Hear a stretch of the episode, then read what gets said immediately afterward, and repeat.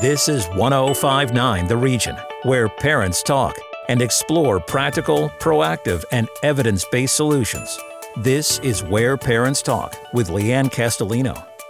Thanks for joining us here on 1059 The Region. This is Where Parents Talk. I'm your host, Leanne Castellino. Our goal here is to leave you with some food for thought on your journey as parents. We seek out parenting thought leaders to find out what the science says and to learn about their lived experience raising kids today. By the time he was in his early 20s, our guest today had essentially reached the pinnacle of his profession. He was playing in the NHL, had won an Olympic medal and a Stanley Cup, and throughout, this former goaltender was fighting his own private battle. These days, he's a color commentator for the Vancouver Canucks, podcast host, speaker, and advocate for mental wellness. Corey Hirsch is also a father of three and a first time author. His book, released in the fall of 2022, is called The Save of My Life My Journey Out of the Dark. Corey Hirsch joins us today from Vancouver. Thank you so much for being here. Oh, well, thank you. It's a pleasure to be on your program. Um, it's just nice to be able to get the word out there on mental health and be able to have you give me a platform to be able to do it. So I appreciate it. You've been so candid in terms of discussing your struggles with obsessive compulsive disorder and anxiety during your NHL career at a time when this topic was not discussed. Here we are today, more than 20 years later, and your book has come out at a time when society's conversation around mental wellness has never been louder. So, why did you want to write this book? Well, I, I had written an article in the Players Tribune back four or five years ago that hit really hard. It, it hit a lot hard. It had almost 2 million hits in under an hour, uh, uh, online published article. And it just really showed me that, you know, we're ready to talk about mental health. The book I felt was necessary because it's, I, I can, I can educate through the book, through the article. Um, you know, it's just a read. It's about your story. This is what happened. But writing a book, my goal is to educate people what happened with me, what missed with me, what we can do better, what the system can do better, what you can do for your kids, for your friends. I can't do that in, in just a quick article. In a book, I can do that. I can tell my story. I can show stories what happened. I can make examples. I can do a lot of different things. It's just a lot more in depth uh, of what my story is. And hopefully someone out there reads it and go, you know what? You know, I struggle too, and I'm going to go get help. Take us through that journey, Corey, if you could a little bit. It was about a two year process, as I understand it, writing this book. Could you describe for us your approach? You said you wanted to educate people, but what was your approach having to relive a lot of what you went through as you set out to write this book? No, that's a great question. It, um, I was okay until, so the book was written, you rewrite it, and you go through it a bunch of different times. You try and make it, um, you know, as descriptive as possible, try to make it the best read possible. Um, and then Sean Conboy, uh, who wrote my Players Tribune article, uh, came on board and he took the book to another level.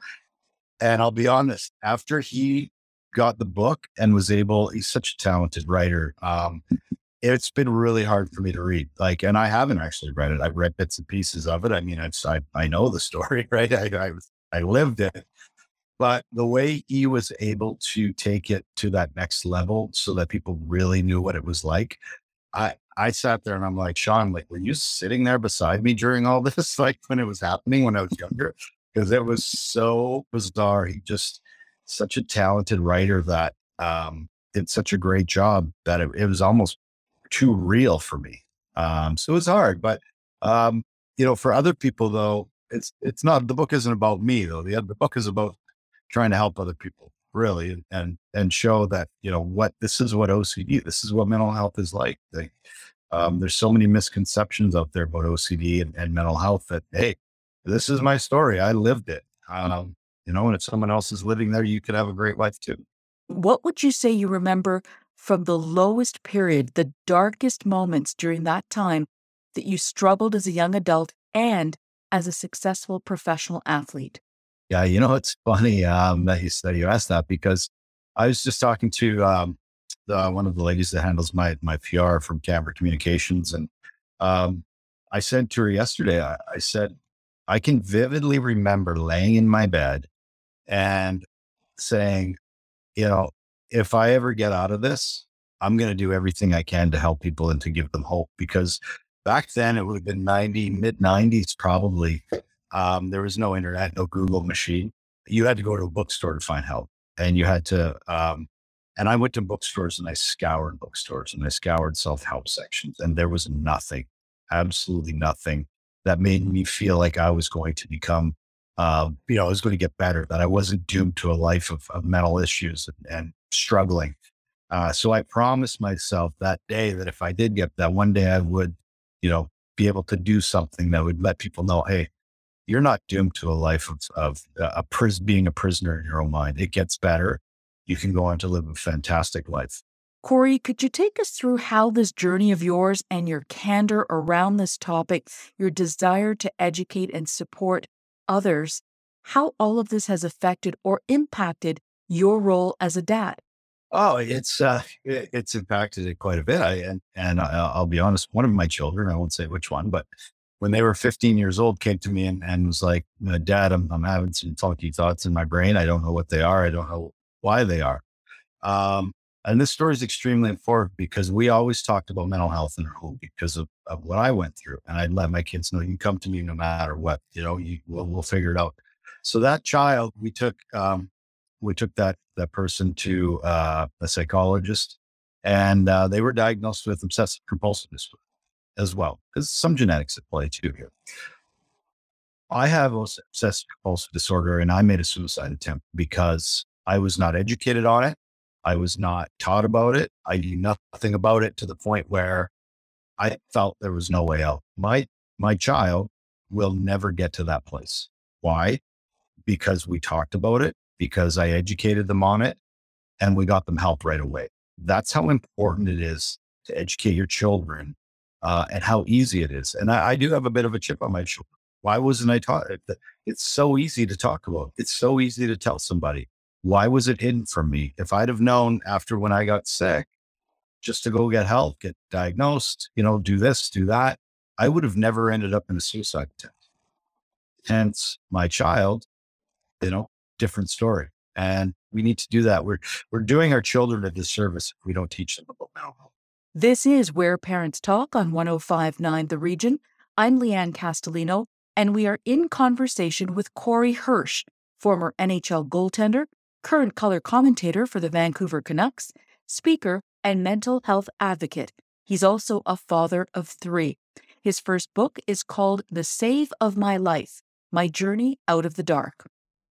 Corey, there are going to be people who listen to this interview or watch this interview, mothers and fathers, families who are struggling with mental health challenges. They may not know where to go for help as a starting point.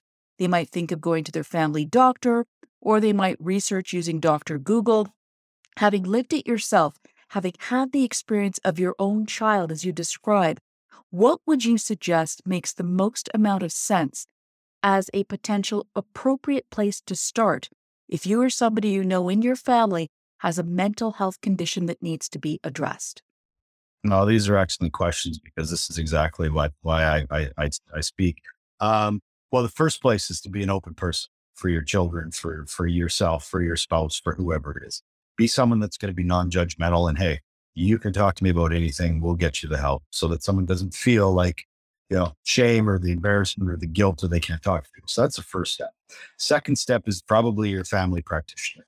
Uh, a lot of people are scared to go because of, well, what if I'm going to say they've heard, seen it all? You cannot surprise them. And then from there, probably get a referral to a psychologist, whatever it is, uh, a psychiatrist, maybe some medication. Uh, from there, it's, it's, you know, it's no different than, and I, I try to explain it like this it's no different than if you're running track and you tear your ACL. Well, who's the first person you go see? When you go see your family doctor. Where do they? They send you to the um either the, you know, they they send you to the to the the physiotherapist, right? It's no different than than mental health. You might end up on medication for your torn ACL. You might not, right? Same with mental health. You might end up on medication. You end up going, you do the therapy, you go on with your life, right? but we treat them as two separate entities. We treat them as, as they're separate. It's the same thing. It's the same process. And there's no need to be afraid to go get help for mental health issues. In the 1990s, when this struggle was part of your daily life, you were already a Stanley Cup winner, you had an Olympic silver medal around your neck, you were on an NHL team, you'd done a lot at a very young age while fighting through a secret. Looking back on it now, Corey, what would you say that you could have done differently to avoid going so far down that road all by yourself? When I look back now, what I could have done differently was ask for help. But back then, during those times, you just didn't. And and I don't I don't think I could have done anything much different than than what I did. Um, I just because I wasn't educated. You know what you what you can't you can't do something about something that you don't know. So that's where the importance of education is. Um, looking back on all of that, I have to be. It's still hard for me, but I have to be proud of what I accomplished.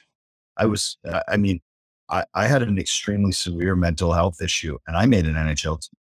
And when I talk now, I say, "Don't tell me I was weak. Don't tell me I am weak. I made the NHL with a with a extreme severe mental health issue.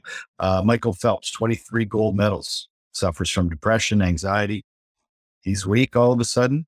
So we need to stop seeing people that have mental health issues as weak because they are some of the strongest, most resilient, incredible people I know. And that's what I talk about. I mean, look at me, right? I've, I've uh, and, and, I'm not bragging or boasting or being arrogant. I, I want to show people that you're not doomed to a life of failure. I've played in the NHL. I've played in the Olympics. Uh, I'm an NHL broadcaster. I coached in the NHL. I have a podcast called Blindside, the Players Tribune, that's you know was nominated for a Webby. It's all these things, and I have a mental health issue. It will never go away, but don't tell me I'm weak. When you look back on it, what would you say helped you get through that? Um, resilience. And that's where people a lot of times ask me, well, did hockey do this to you? Like, is hockey the problem? Is it too much pressure? Hockey saved my life. Hockey taught me resilience. Hockey taught me that you just keep pushing forward uh, and you put one foot in front of the other and get to the next day and you keep going. And, and it gave me friends and it gave me uh, so many life skills. And I'm not sure where I would have been without those life skills, that life skill of resilience. Um, yeah, there were some really dark days. I'm not going to lie.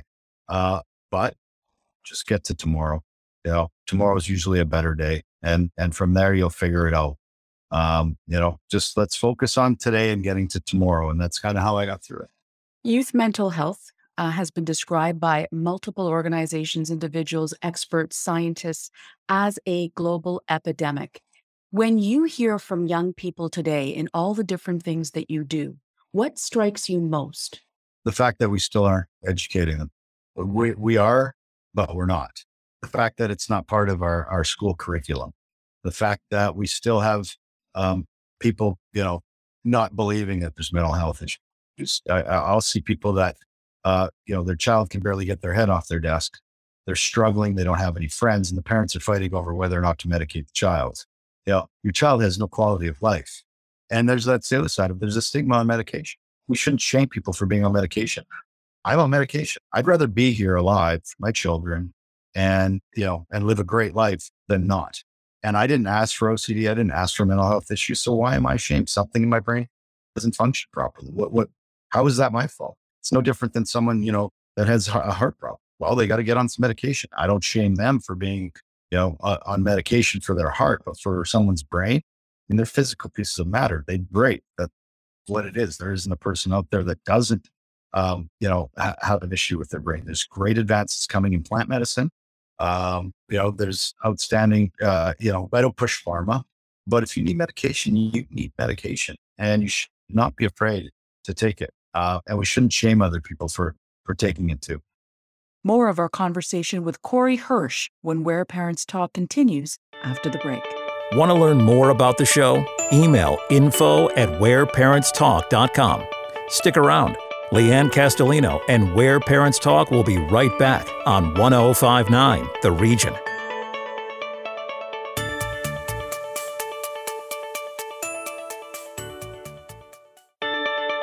Welcome back to Where Parents Talk. Listen live at 1059theregion.com. Here's Leanne Castellino. Welcome back. This is Where Parents Talk on 1059 The Region. I'm Leanne Castellino, and we are in conversation with Corey Hirsch, former NHL goaltender, current color commentator for the Vancouver Canucks, speaker, mental health advocate, father of three. His first book is called The Save of My Life. Corey, there are going to be people who listen to this interview or watch this interview who are struggling with mental health challenges in their families, mothers, fathers, who may not know where to go for help as a starting point. What do you suggest somebody who finds themselves in this position may want to consider uh, in terms of addressing mental health needs? Yeah, the parents and I, I, I echo their their frustration in the sense that the wait times are too long, right? They and they and they don't know where to go. So one that comes back to educating somebody um, as to where to go. You don't if you have a uh, let's say you blow out your knee playing sports, you don't go to the shoulder, the heart surgeon get it fixed, right? You go to the knee surgeon. It's the same thing with mental health. Your child's got OCD, well, go to the OCD specialist. Your child suffers from depression, go see someone that does a, you know, is great in depression. Go see that, you know, go. There's different specialized people for different things. It's no different.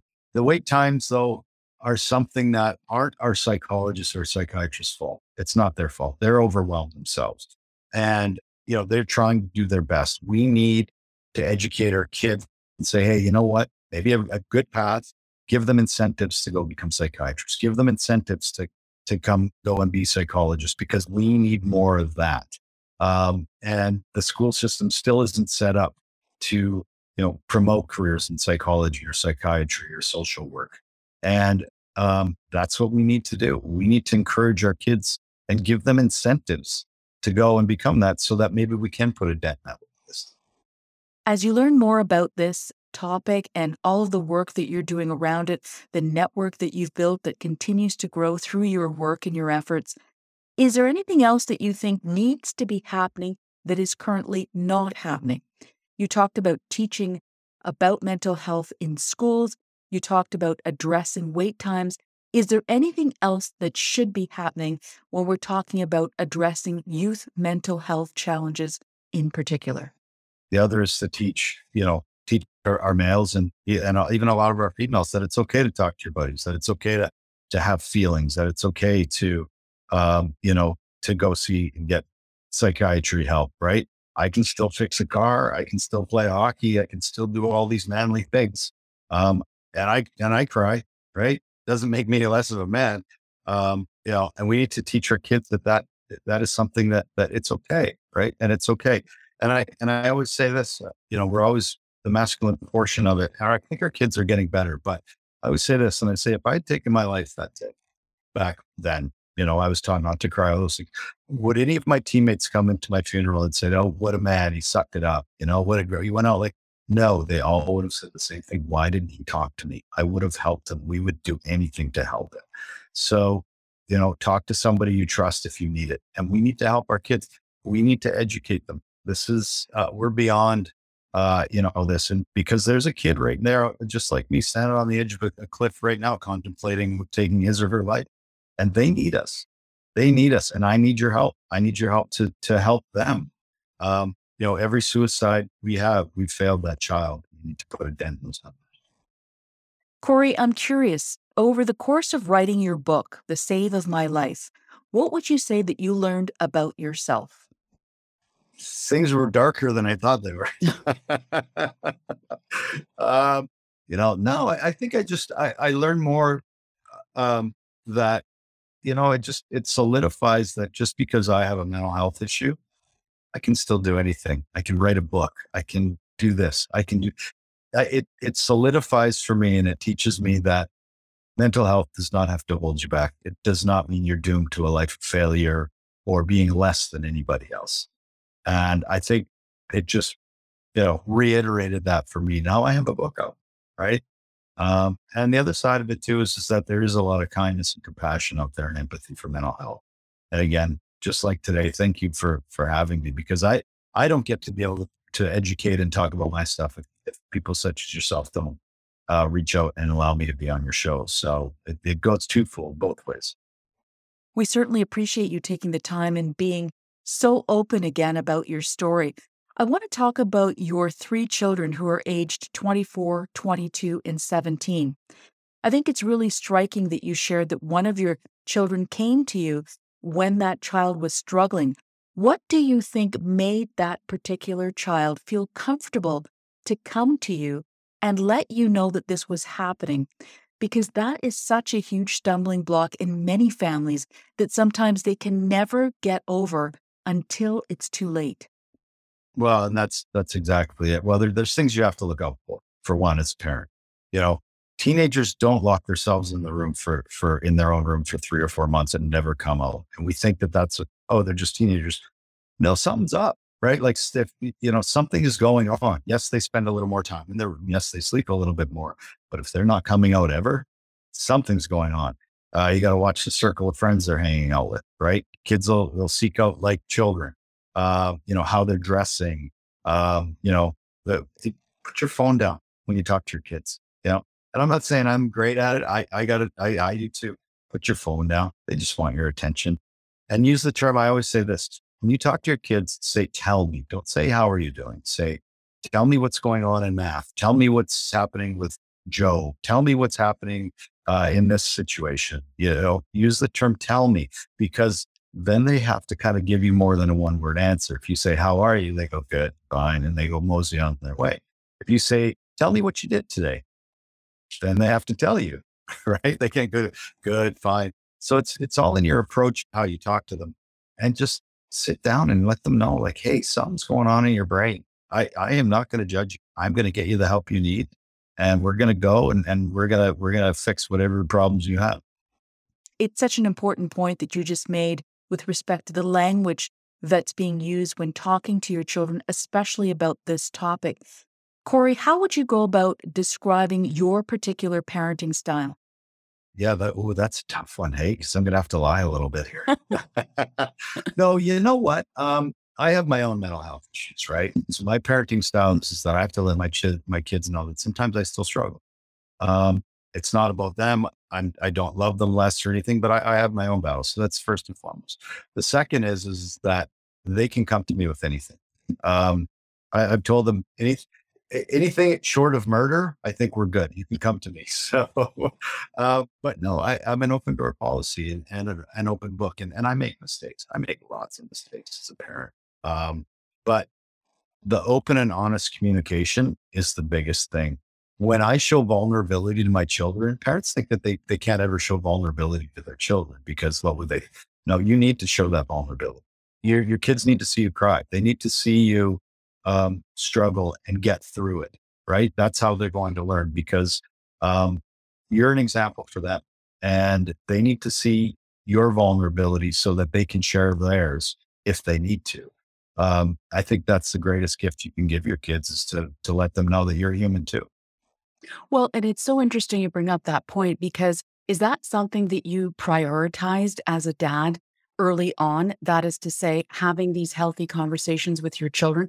Because the fact is, is so much of parenting is learning on the fly, right? So how did you decide to prioritize uh, having those those healthy conversations? And it has to start at a young age, presumably.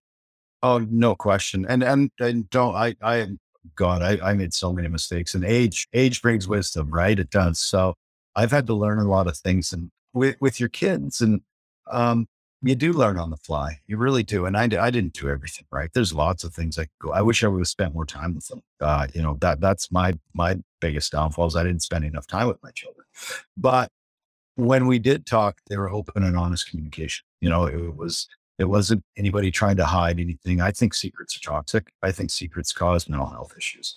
Um, you know, and here's the other thing that I talk about, and it's not so much about your children, but I, I will say this, and it's about your spouse.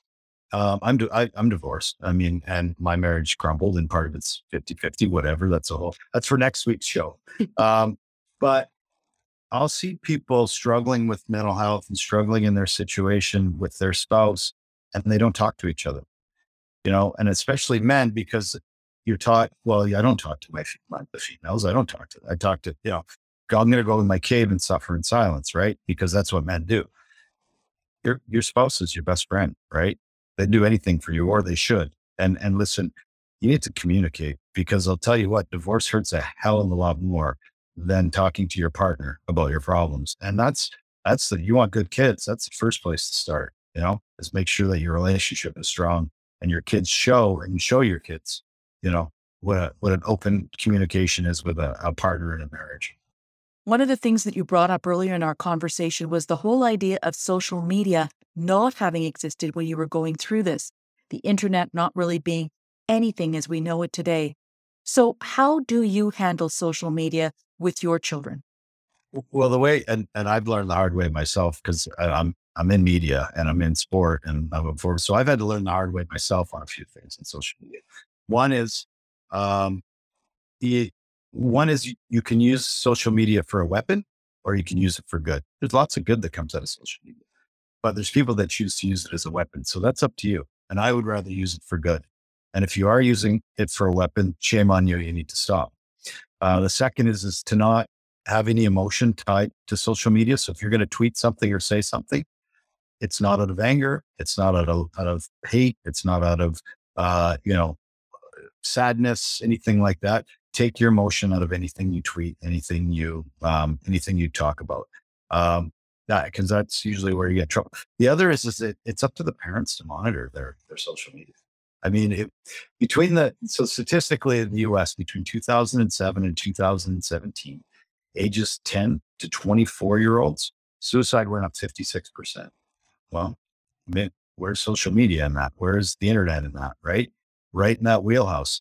And I'm sure if you looked at Canada, the numbers probably aren't much different.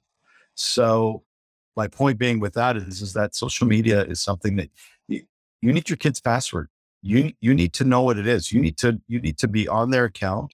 You need to be um, following them. They need to be following you. You know, you need to be right on. That's it's the same as years ago. You know, when, when you had to watch your kids at school and who they were hanging out with when there was no internet and all that. You need to know. You need to know who they're what they're doing on social media. Um, and like I said, two choices. You teach them use it as a weapon or for good, and I'd rather use it for good. Absolutely. Corey, what do you want readers of your book to take away from it? Ultimately, that you can go through absolute hell in your life and it gets better. You could be going through the worst of times. Just get to tomorrow. Uh, don't worry about six months from now, a year from now. Just get to tomorrow and that you're not doomed to a life of, of misery. You can go on to do incredible things, that there is help there is hope. There's treatments available, but you got to be willing to go get it and do the work. Corey Hirsch, author of The Save of My Life My Journey Out of the Dark. Thank you so much for your time, your candor, and your perspective today. Well, like I said, thank you. Without you, um, you know, I don't get the platform. So I appreciate it just as much as you do. And that's our time for this edition of Where Parents Talk here on 1059 The Region. Be sure to check out the full video version of this interview or the podcast on whereparentstalk.com or wherever you get your podcasts. I'm Leanne Castellino. Thanks so much for listening. Hope you'll join us next time. Sign up for Leanne's parenting newsletter and so much more at whereparentstalk.com. This is Where Parents Talk on 1059 The Region.